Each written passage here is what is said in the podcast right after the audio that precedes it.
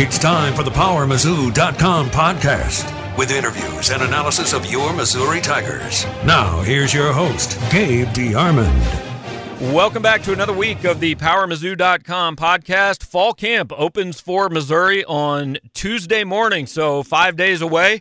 And to preview that a little bit, we're going to talk with Mizzou offensive line coach Glen Elarbee. Coach, how you doing today? Man, pretty good. How about yourself, Gabe? Doing all right. Um, I know you can't talk about specific guys, but you guys have kept people in my line of work pretty busy. I imagine uh, spirits are high over at the football offices this week. Yeah, man, it's been a good week. It uh, feels like there's been a lot of a lot of stuff going on. Um, several things every day, so made a fun week. no question, no question. So I, this time of year, what's it like for you guys with players reporting on uh, on Sunday or Monday, and then camp getting going? I mean, are you already pretty much kind of working around the clock, getting ready?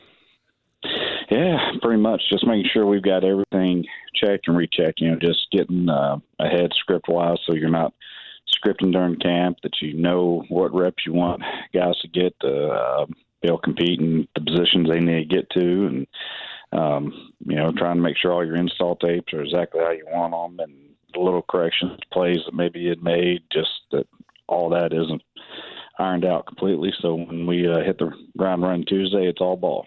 And uh, explain this for fans that are listening that may not understand. I mean, when you say scripting things out, like you guys have it down to uh, to the exact rep. Like we want this guy to get this many plays every day and things like that. Is that right? No question. Every single practice, we have uh, number one, every play is scripted, and then every single rep um, that a guy takes is already predetermined uh, by that day. You got a a sheet and know exactly, you know, because there's times, you know, if I'm if he's physical enough, you want him in on certain plays. If it's pass protection game on a different play, whatever it is. So uh, it's it's pretty detailed. Yeah. Now uh, the the impression from the outside looking in last year was, wow, that offensive line played a lot better than anybody expected it to. Did they exceed your expectations or not? Uh, man, it's a hard question for a coach to answer.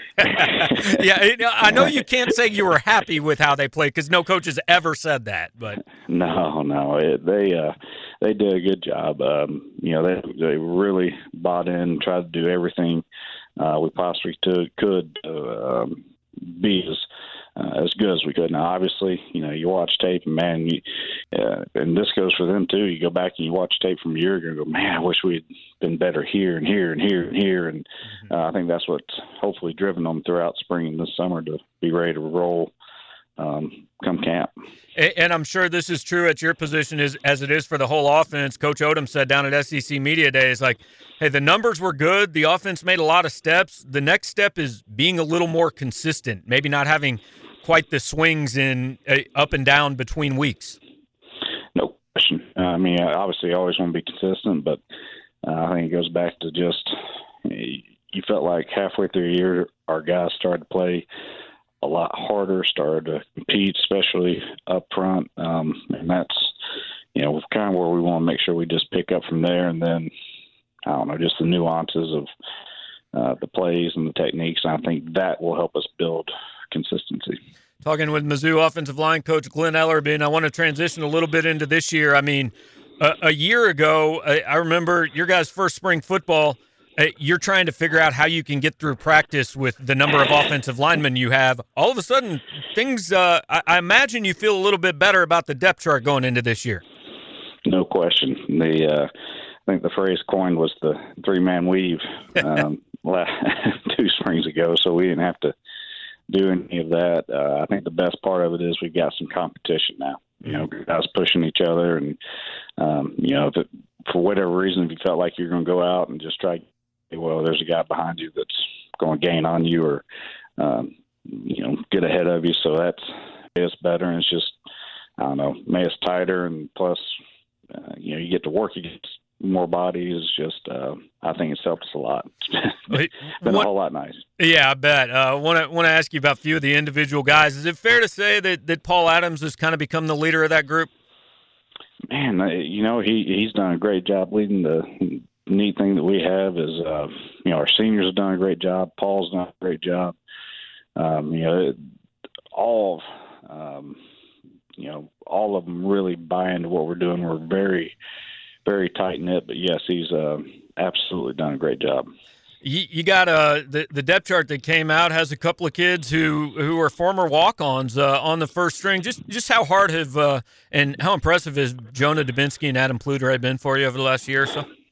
Now I tell you, just uh, we were literally just talking about uh, Jonah, but unbelievable. I mean, again, just from you know pushing themselves physically, pushing themselves mentally, challenging other guys. Um, you know, just doing it the right way. I think the um, cool. That's the coolest part right now. It's just how much, you know, always trying to thrust another guy in the spotlight. It's what can we do together. Mm-hmm. And so, then pretty neat. Then a couple of guys you brought in a year ago. Uh, eh, how much further along are they now? Uh, Tristan Castillo and Trevor Sims. I can say for sure Trevor's uh, way farther along. If you want to get under his skin, just pull up some game tape of last year, and he uh, his body has changed completely. He uh, he gets a little bit sore about that, and uh, I think Tristan just the transition uh, steps he made in spring, just uh, especially pass protection, speed of the game, um, things from what he wasn't doing last year are night and day. So um, excited to see both those guys come fall camp. Now, the the people that listen to this are largely recruiting diehards, so I know that you haven't necessarily been around the new guys just a ton quite yet, but. Uh, you know, I want to hit on some of those guys. I mean, Yasir Durant is a guy you guys found kind of laid out in junior college. Uh, how, how's he adapted coming in? Really good. Um, I tell you, he's changed his body. I think he reported 370. He's 332 right now. Um, can, can you give really, me his diet plan? yeah, I know. Uh, well, you have to give a Cutchlow on that one, man. Yeah. Cutchlow's got him, got him right. Um, but he looks really, really good. Um, twitchier, and um, you know now has a spring under his belt offensively for the mental part of it. Um, you know, and then the three freshmen I've been really, really uh, happy with all three of them: Larry Borom, Hyrin White, Case Cook. Um, you know, they're doing uh, same thing. I, I got you know give Larry Borom a lot of credit. He came in. Another guy was 365. He left out here uh, last workout 339. So that's in a summer. That's a heck of a job getting his body where it needs to be, and um, I don't know, just to see him in pads. Mm-hmm. Uh, last guy in that class, Pompey Coleman, had a, a, really bad injury his senior year, but obviously was here for spring football. Is he uh, is he where you'd hope he'd be health wise and everything? You know, still um, you know recovering. I think uh, we'll get a better feel for him um, here in a couple weeks. Um, he has a tough tough injury, so. Um, you know, again, kind of have to Rex about some of that stuff. I got you. You're you're not a doctor. no, heck no.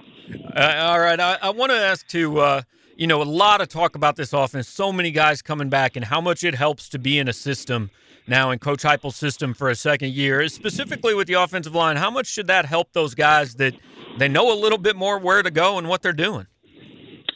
Yeah, I think one doing it for a year anytime uh, will definitely can't do anything but make you a better player. I think the other thing that Hype's done that's been unbelievable this off season is just really narrowed down uh, our focus uh, in the run game. You know, and we're uh, super confident. I mean, you feel like you can go out there in day one and run anything we have in our run game. Guys would be able to execute it and um, do what we need to do. And um, I don't know. It's um, you know, hard to be optimistic because yeah. you're a coach, but excited to get out there. Yeah, I, I, probably should have asked this one first. Did you actually get any time off? Get a chance to do anything fun this off season? I did. I did. We uh, I got a chance to take my little boy out to San Diego, and um, so that was fun. So there's there's a little bit of time right there around July 4th. So we had a had a break, but we'll uh, we're ready to get back at it too. Well, I, I, would say San Diego 75 and sunny every day beats anywhere between 110 and negative 20. no question. it was a it was a fun trip. Yeah, well, Coach, I appreciate your time, man. I know you guys are busy, and uh, certainly looking forward to getting out on the field next week. Yes, sir. Absolutely. Thank you very much, Gabe. All right, have a good one, Glenn. Bye. Glen Elarbee, Missouri offensive line coach. Appreciate him taking some time. Uh, he was in a staff meeting all morning. Those guys worked uh, worked pretty much straight through lunch, and appreciate him taking the time to call us. Wanted to get that out to you guys. Um, it's going to be a short podcast because uh, because of the delay and everything. Brian Austin is actually on a plane right now, so he's not with us. So just want to run over real quick what's going on in um, in Missouri recruiting here in the last shoot, what is it? Seven days now. Here's what Missouri's picked up. Vincent Gray, three star defensive back from Rochester, Michigan. Cameron Wilkins, three star linebacker from Del Valle, Texas. Cam Scott, three star receiver from Manvel, Texas. Cameron Taylor, three star athlete from Montgomery, Alabama. Chad Bailey, four star linebacker from Missouri City, Texas. Tyrus Wheat, two star linebacker slash safety from Amite or Amity, I don't know, Louisiana. Lededrick Jackson, three star linebacker from Montgomery, Alabama. Mike Ruth, three star offensive lineman from Coppell, Texas. And Daniel Parker Jr., just this afternoon, four star defensive end from Blue Springs, Missouri. And the first member of the Tiger 10 to jump on board with Mizzou. And uh, it has been a week. The only thing I remember that compares to this in 2004, Missouri had an official visit weekend with Chase Patton and a whole bunch of in state guys, and they got like six or seven guys that Sunday.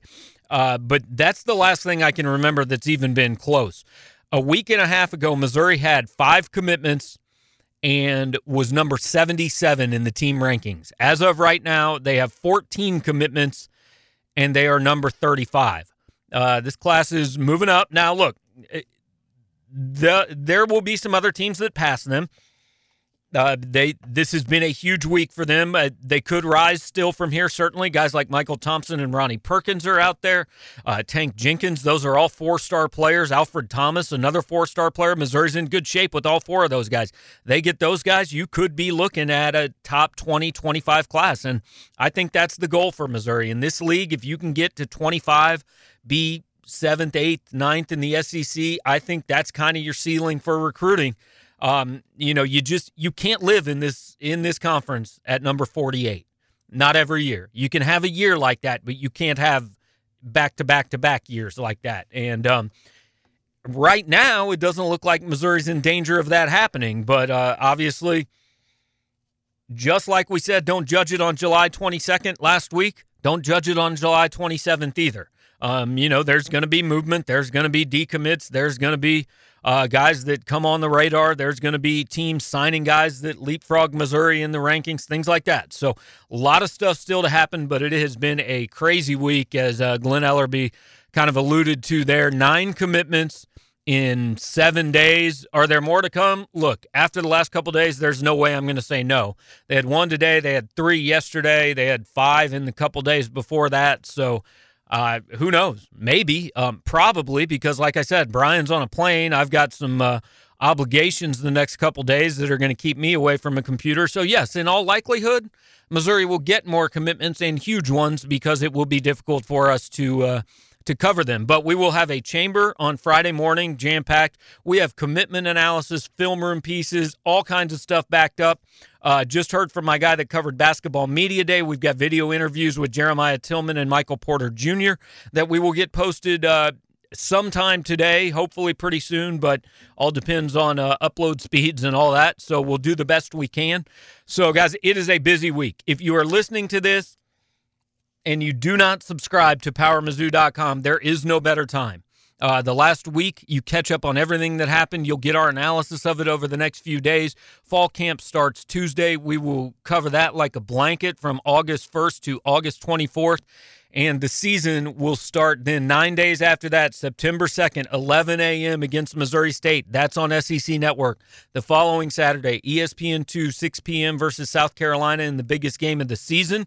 Uh, week three, Purdue, I believe that's a 3 p.m. kickoff. I want to say SEC Network, but I could be wrong on that. Everything's running together a little bit. Anyway, like I said, kind of an abbreviated podcast, but wanted to make sure you guys got to hear from Coach Elarbee before the start of camp. So appreciate him taking the time. Appreciate you guys listening. Subscribe to the podcast, iTunes, uh, Stitcher, find us on Podbean, review it, follow us. It helps us out, uh, bumps us up. Maybe even somebody will want to sponsor this podcast eventually, and then it'll get really good. Uh, but just a just a quick one this week, and we will be back, I believe, next week. Uh, Brian will be here, and I will be uh, on the phone. Going to be doing a little traveling next week, but don't worry, we'll have fall camp covered. We've got a photographer. Brian and I are going to be there, and uh, hey, it's a fun time now, guys. So hope you enjoyed the last week. Hope you enjoyed today, and we'll talk to you next week.